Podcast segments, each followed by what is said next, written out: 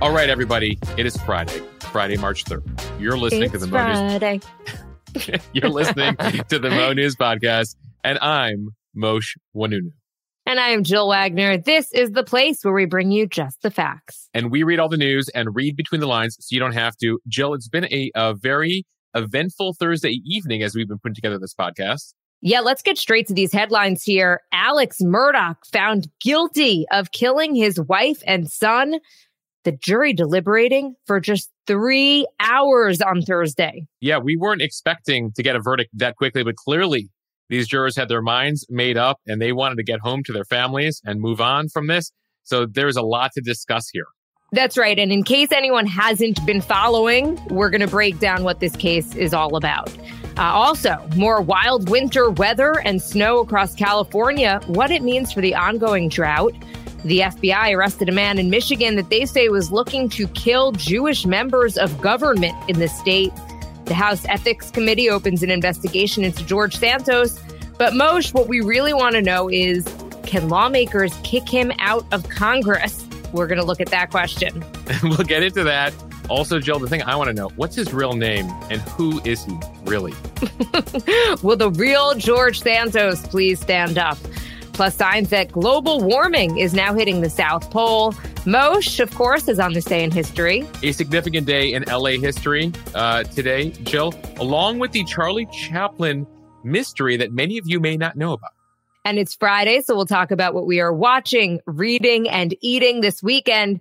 All I could say is here's a preview of my Saturday night Chris Rock and trash can nachos. Sounds amazing, Jill.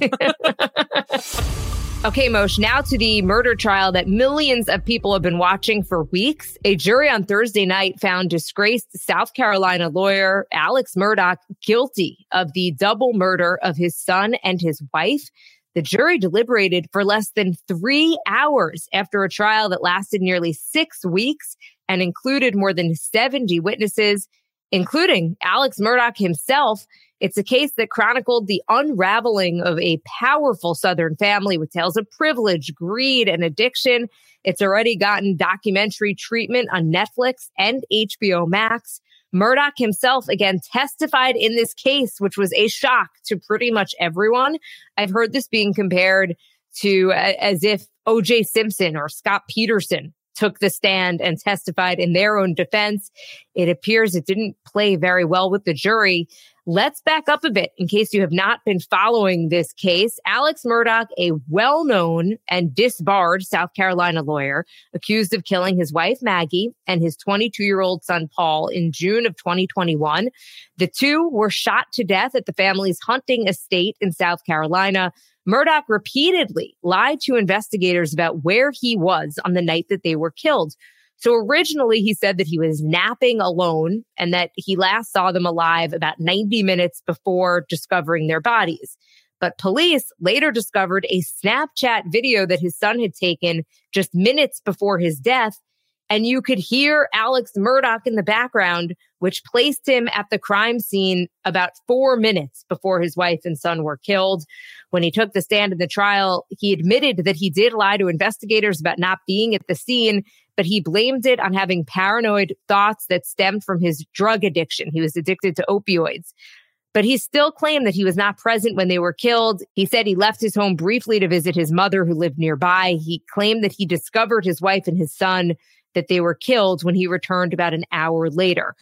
As for a motive here, prosecutors pointed to Murdaugh's financial crimes in which he stole millions of dollars from his law firm and clients. And it was all about to be exposed. So prosecutors say that he was trying to maintain his lofty standing in the community. And so he killed his wife and his younger son in hopes that it would make him a sympathetic figure and draw attention away from the missing money those financial crimes would eventually be exposed a couple of months after the killings. When he took the stand, he did admit to stealing the money, but said again he did not kill his wife and son. Yeah, what I found particularly uh, powerful, Jill, in the prosecutor's closing statements was that Alex Murdaugh loved his wife and loved his son, but he loved himself much more than any of them. And it appears that his testimony that, yes, I lied, uh, and yes, I committed all these financial crimes, and uh, yes, I did all these bad things, but I definitely didn't kill my wife and son. didn't necessarily play well with the jury here. It was remarkable how quickly they came back. 70 witnesses, six weeks. They entered the jury room. They had their minds made up back under three hours. He was not a very sympathetic figure. At the same time, though, one of the reasons that a lot of folks are surprised is all the evidence here is circumstantial. No murder weapon has ever been found. There were no witnesses to the killing, no DNA evidence. And so that was the challenge here for the prosecution. But they didn't have a tough time with all the lies he had told, his emotionless reaction at the murder scene that night, according to witnesses. And so Murdaugh is 54 years old. He now faces 30 years to life in prison without parole for each murder charge, which means he will likely never see the light of day ever again. Court is scheduled to reconvene today. If you're listening to this after 9:30 a.m., uh, that's when uh, court proceedings begin, and we'll get a better sense of the sentencing. Uh, notably, Murdaugh himself was a civil litigator. He was a lawyer, and he had experience convincing people of things. And he was attempting here to convince the jury that he did not commit these murders. Mosheh, another reason that it was so surprising how quickly the jury came back is because during his testimony, some of the jurors you could see were actually really choked up. Some of them were crying. So it seemed like perhaps they were buying his story. Yeah, I mean, he he spoke very emotionally about you know his wife and son. Clearly, he felt for them. Uh, but the question is, what was he exactly up to on that night in June 2021, where he says he was taking a nap, then admits he was there with them, but left them just minutes before they were murdered, happened to go visit his mom, who happens to have dementia, come back, and the in the one hour he's gone, somebody proceeded to kill both of them, but it wasn't him.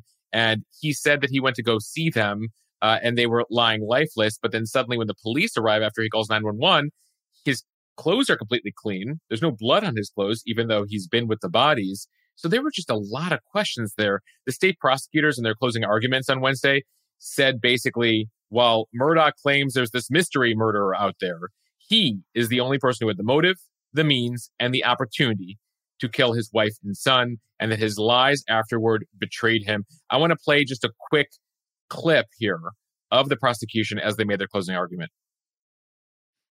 You heard that Maggie had no defensive wounds. You also heard Paul stippling from that first shot, a close range shot, with no indication that he detected a threat from the person who fired that weapon. And why? Because it was him.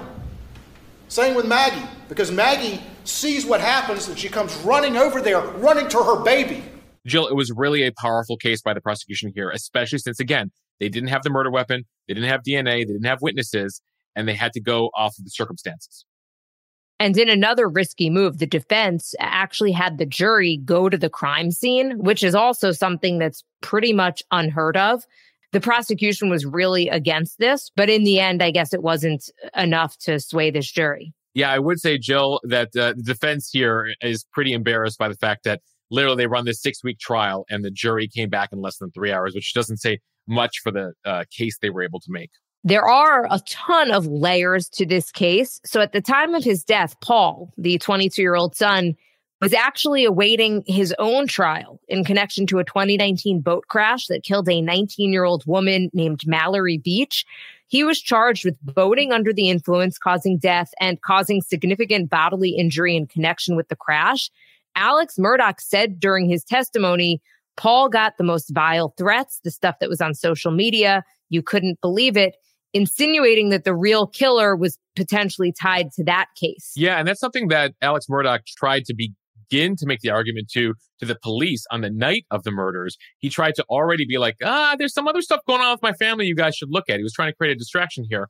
It reminded me of the time in the 90s, Jill, of, of OJ saying he was going to go out and find the real killer of his ex-wife, Nicole Brown Simpson.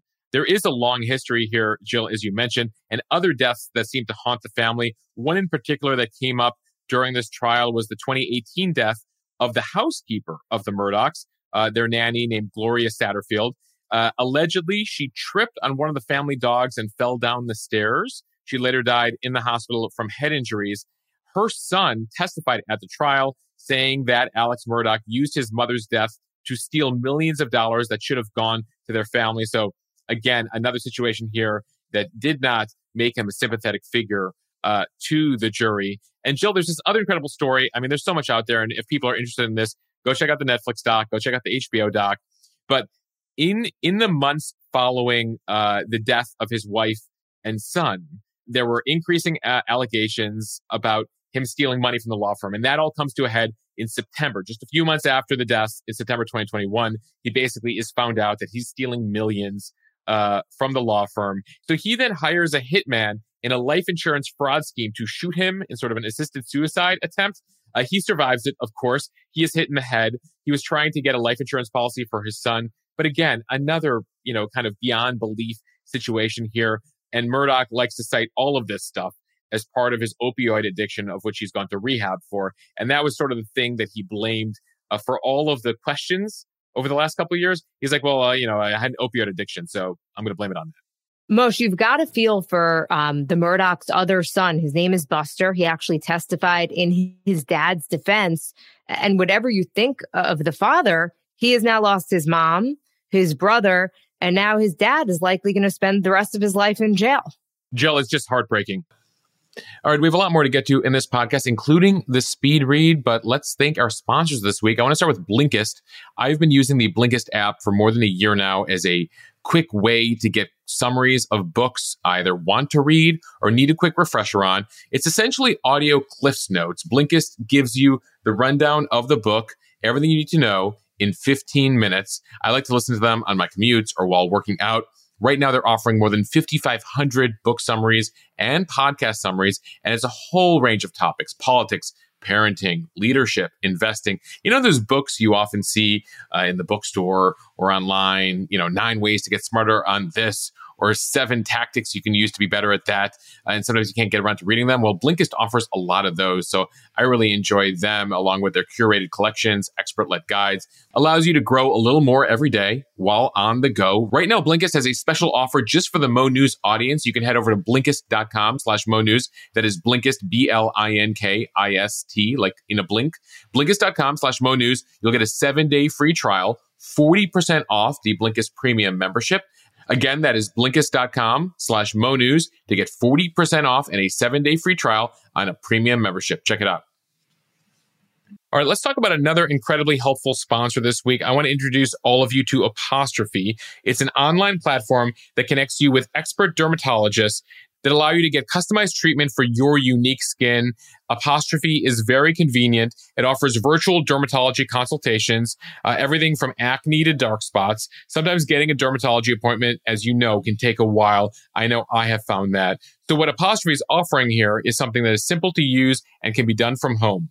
If you head over to apostrophe.com slash Mo News, you can get started today. You answer several questions, snap a few selfies, and they will connect you with a board certified dermatologist that'll create an initial customized treatment plan.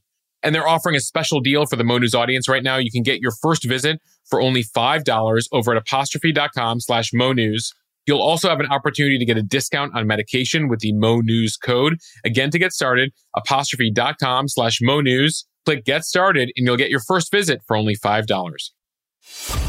Okay, time now for the speed read. Let's start with the wild weather out west from AccuWeather. California declares state of emergency in 13 counties after brutal winter storm traps residents. Some residents still trapped inside their homes after a winter storm dumped feet of snow across the Golden State more than 100 inches in some places over the course of the week, prompting Governor Gavin Newsom to issue states of emergencies in San Bernardino County, LA County, Santa Barbara, amongst others. In San Bernardino County, authorities say they conducted almost 100 rescues the good news, though, is they say they have not learned of any serious injuries or deaths. Officials say they responded to medical calls, fires in trapped vehicles. People have trees through their houses or some sort of roof collapse and had to be evacuated. About 70,000 homes and businesses are still without power, or at least were early Thursday, days after the first rounds of winter storms hit California. And while the state is getting a brief reprieve from the snow through the end of the week, Another system is expected to move into Northern California this weekend. Jill, notably, they said it could take a week to 10 days to dig out certain mountain communities out of the heavy snow. I mean, these are some areas, some of them never get snow. Some of them get some snow, but some of them do not see this amount of snow. The images are really remarkable. Uh, even at low levels, you know, the, I posted the image on Instagram, Jill, of the Hollywood sign with like snow capped mountains behind it you never see that. Now, if you live in Utah or Colorado, that's something you're used to. In the Hollywood side, to see snow behind it is is really uh, something unique. Uh, the big concern, though, are those areas where people have been stuck.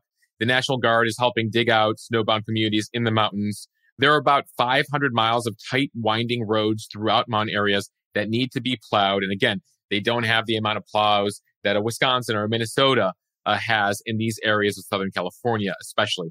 Avalanches are another concern. Residents in a three story apartment building in Olympic Valley had to be evacuated earlier this week when it was struck by an avalanche. And again, these snow totals are really remarkable. Huntington Lake up in the Sierra Nevada uh, saw 144 inches of snow. In Southern California, 106 inches of snow were recorded at Mount Baldy, that's outside of LA. And these numbers continue and continue. And, and there will be a lot more precipitation they expect in the coming weeks. And just based on the last few months, Jill, uh, I looked this up today based on the National Drought Monitor. Half of California now, I guess this is the good news if you're not snowbound right now. The latest survey found that moderate or severe drought still covers about 49% of the state. Uh, but three months ago, virtually all of California was in drought, including a lot of areas in extreme or exceptional levels, those are the highest levels of drought. So the all these atmospheric rivers and storms that have been coming in these past couple months have really alleviated a situation that people were very worried about this summer that there were going to be rationing of water across the state. So at least for now, it appears that this barrage of, of snowstorms and rain, there is something positive at the end here. From CNN, the FBI says a Michigan man threatened on social media to kill Jewish members of the Michigan government. State Attorney General Dana Nessel says she was among those targeted. On February 18th, the person on Twitter said that he was heading to Michigan and, quote, threatening to carry out the punishment of death to anyone that is Jewish in the Michigan government, and that any attempt to subdue him would be met with deadly force in self defense. Authorities quickly traced that Twitter account to a man named Jack Eugene Carpenter III. He had a protection order against him and had previously been arrested by state police. Carpenter also had three nine millimeter handguns registered in Michigan and multiple other weapons. One of the guns in his possession he had stolen from a girlfriend. He was arrested that day in Texas. Carpenter admitted to investigators that he wanted to target certain officials and that the Michigan Attorney General was among them.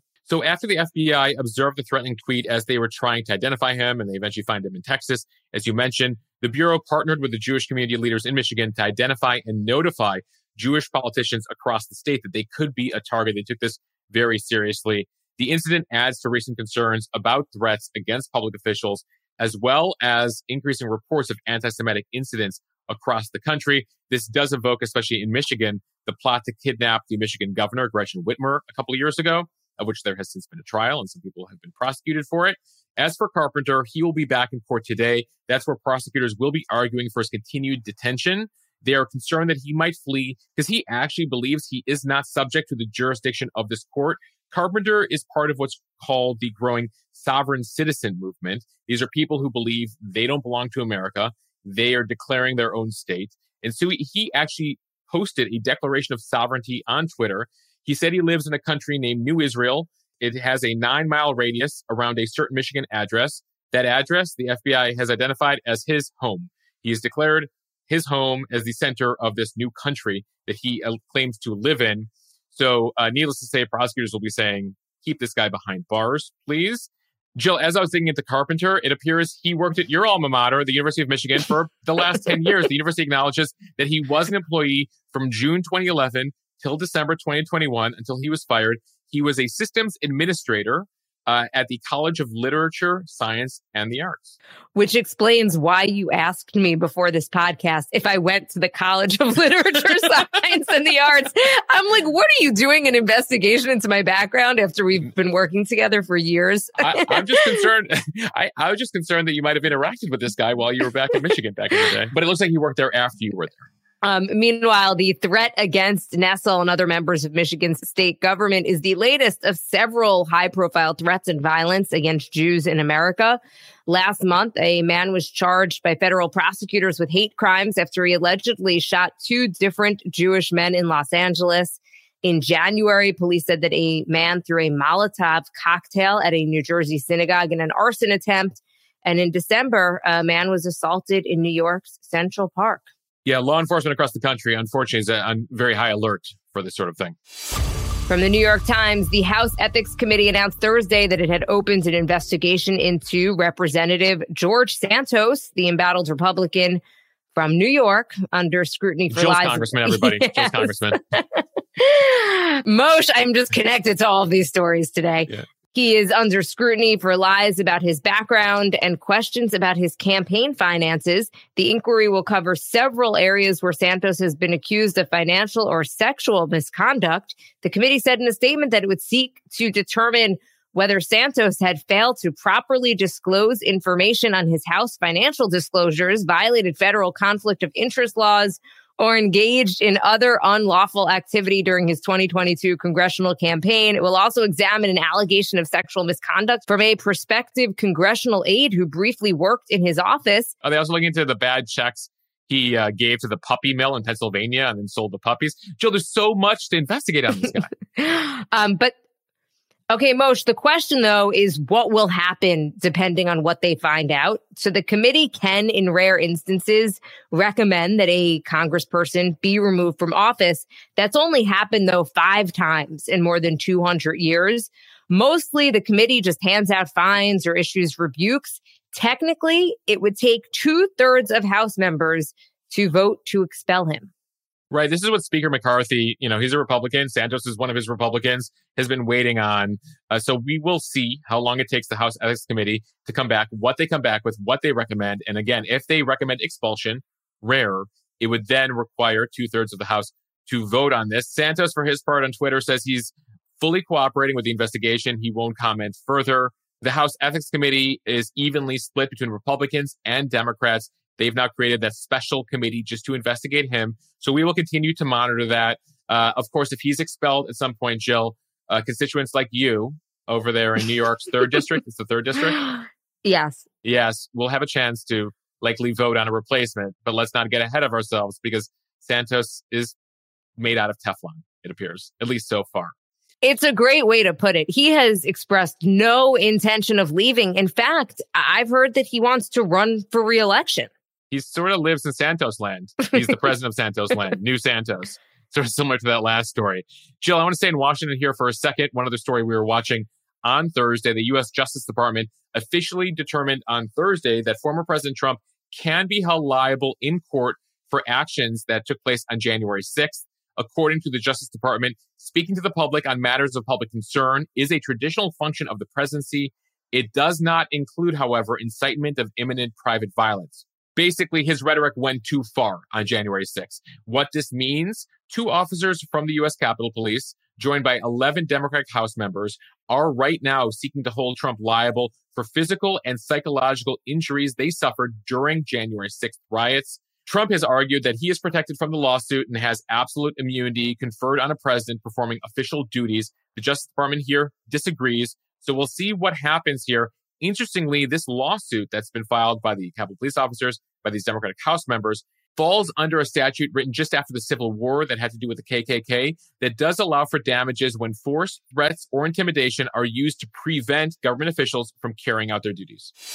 Now to the environment from the Independent. Scientists said this week that Antarctica sea ice has likely shrunk to a record low, raising concerns that the climate crisis is increasingly destabilizing the frozen continent. The 2023 minimum is the lowest in 45 years of satellite record keeping.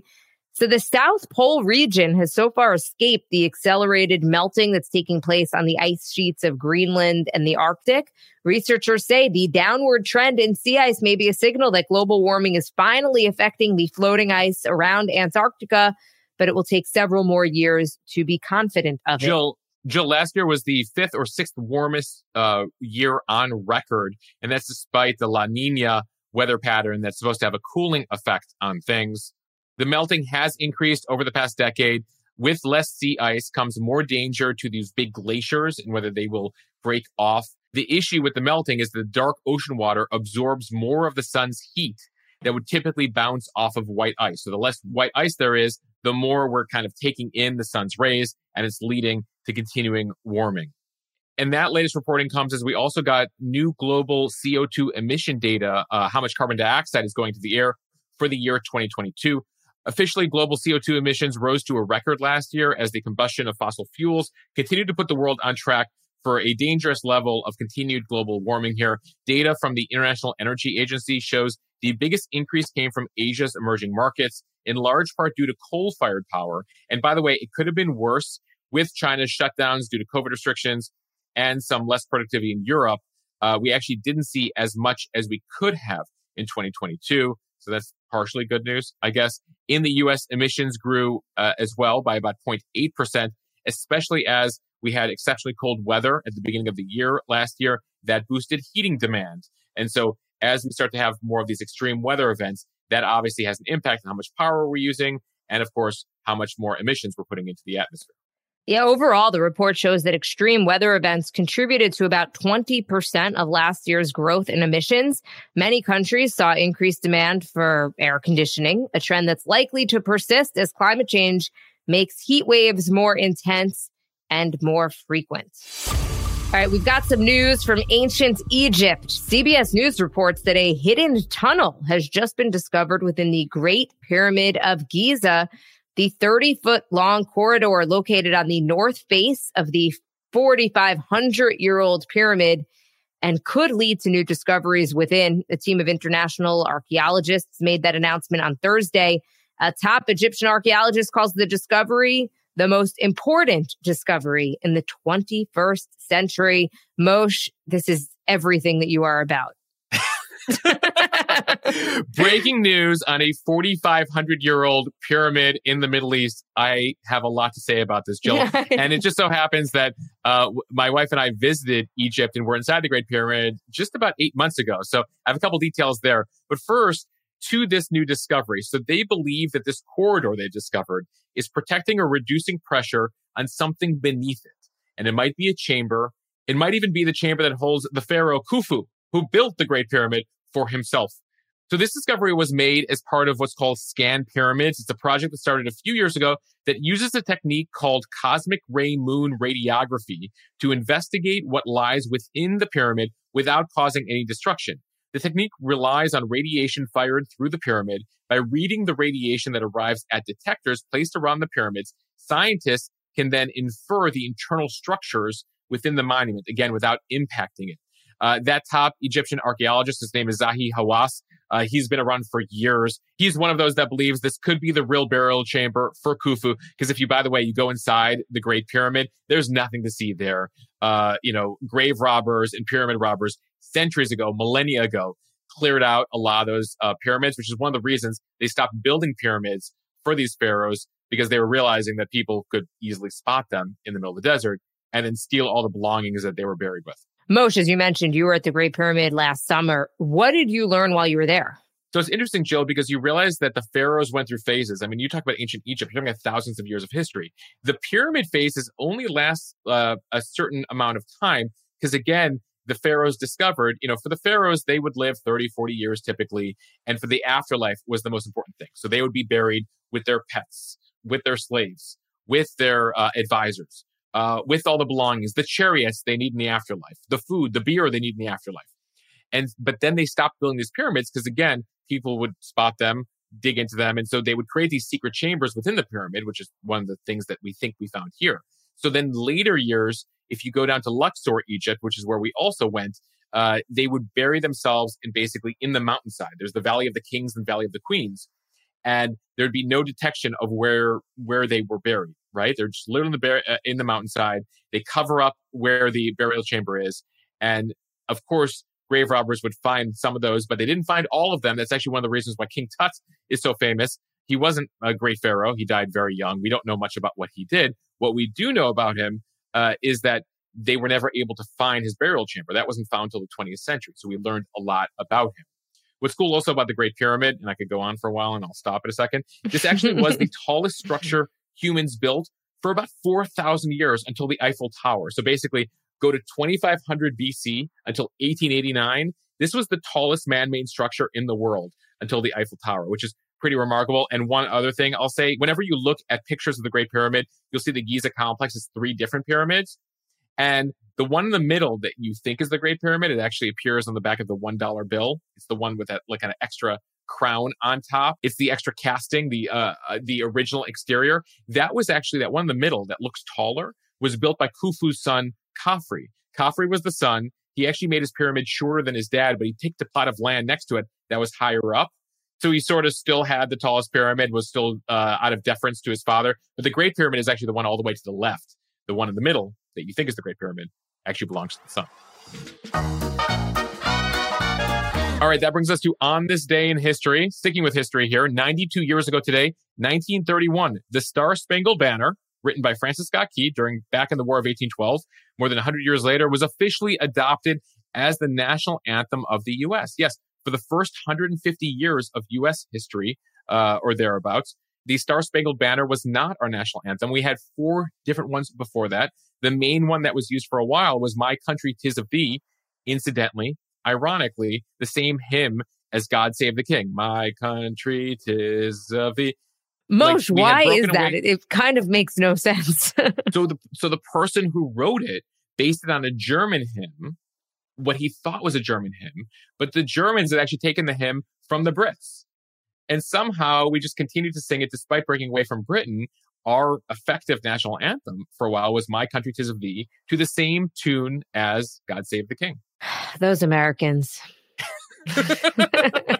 All right, fast forwarding here to the 1990s. On this day in history, 32 years ago, in 1991, the uh, tragic police beating of LA motorist Rodney King took place. Uh, we are thankful to George Holliday. He's the person behind the camcorder that recorded it all. Without that tape, there likely would not have been a trial or any ramifications. Even so, though, in that trial, the four officers that were charged with using excessive force, three of them were acquitted. The jury failed to reach a verdict on the fourth. That then led within hours to the LA riots in 1992. That sparked six days of riots, 63 deaths. It reinforced the tensions in LA uh, between law enforcement uh, and black civilians that have been taking place for years. And one lesser known story I want to tell everyone about today on this day 45 years ago in 1978, March 1978, two months after he was buried, Charlie Chaplin's body was stolen from the cemetery, sparking a uh, massive police investigation. So on March 3rd, 1978, uh, two thieves uh, dug up and stole the body of Charlie Chaplin. They then sent a ransom letter to his family demanding just about $2 million in today's money. The family refused to pay it. Uh, the police conducted a several week investigation. They eventually found two auto mechanics who were in desperate need of money. Uh, they then led the police to a cornfield nearby where they had buried Chaplin's body. Uh, they would eventually be put on trial. Chaplin's body returned to the family. Chaplin's family then uh, reburied his body in a concrete grave to prevent any future theft attempts. But just that is sort of a, a crazy story that most of us don't know about Charlie Chaplin. And before we go here, uh, happy 100th birthday today to Time Magazine. Jill, the first issue of the weekly news magazine was published on this day in 1923. My friends and I all used to get Time magazine delivered to us when we were in college. You can't imagine that many college kids are getting that magazine delivered anymore, right? What are the youths doing today? The Gen Z youths. They're on TikTok and they're, wait, hold on. I haven't gotten my issue of Time magazine. I wonder who they're putting. It was a big deal though. I remember one of my first jobs in media, I was a researcher for Chris Wallace at Fox News Sunday. And it was my job to get in there at like three in the morning, 3.30 in the morning on Sundays. And I would be awaiting the, the covers of Newsweek, U.S. News and World Report, and Time magazine to see like what they've determined the cover story is this week. And that was still not that long ago. That was still less than 20 years ago. Um, pretty remarkable. Jill, when I think about Time Magazine, I always think about the Zoolander clip. Unfortunately for you, not too many people I know read your little Time Magazine or whatever it's called. Derek Zoolander there, a, a, ahead of his time, Jill. Okay, Mosheh, it is Friday, which means cheers to the freaking weekend. Time to look at what we are watching, reading, and eating this weekend. I will kick it off. I plan to watch Chris Rock's comedy special on Netflix. It's called Selective Outrage. He's going to be performing the stand up special live from Baltimore at 7 p.m. Pacific time. 10 p.m. Eastern time. So yes, I will definitely it's past need, your bedtime, Joe. I was going to say I definitely need a nap at some point. Um, this is Netflix's first ever live event. It's Rock's second special for Netflix. You can watch it though, just like you would any other Netflix show. You'll be able to rewind or pause. I was about to say you could fast forward, but clearly you can't fast forward if it's if it's live.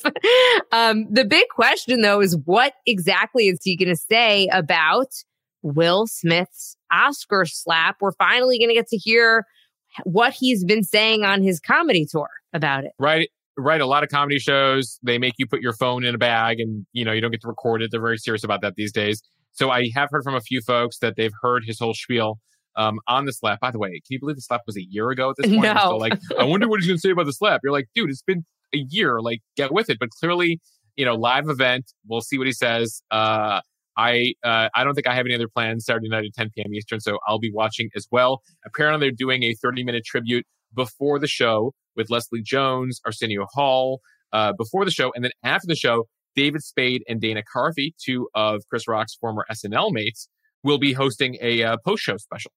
Jill, before we get to next week's edition of what we're watching, uh, I should note that season four, part two of You is available on Netflix starting next Thursday.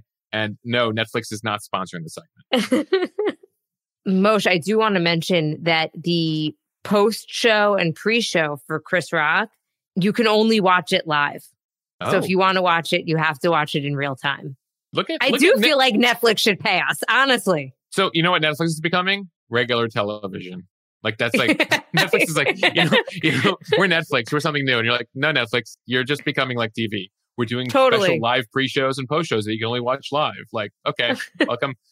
I think I've seen this. I think I've seen this before. Welcome to 1960, right? Like that. That's basically called the beginning of television. Right? Netflix like we have this new idea. We call them commercials. right. They're doing that too. All right, Jill, what are you reading this week? Okay, from Tablet Magazine, The Vanishing, the erasure of Jews from American life. The piece opens by saying you feel it like a slow moving pressure system, an anxiety of exclusion and downward mobility. Maybe you first noticed it at your workplace, or maybe it hit when you or your children applied to college or graduate school. It could have been something as simple as opening up the Netflix splash page. It's gouged to count, but you can't help yourself. In academia, Hollywood, Washington, even in New York City, anywhere American Jews once made their mark, our influence is in a steep decline. Uh, I have this piece bookmarked, and I, I don't want to say I look forward to reading it because it seems a little bit um, depressing, but I, I, I will be reading it this weekend.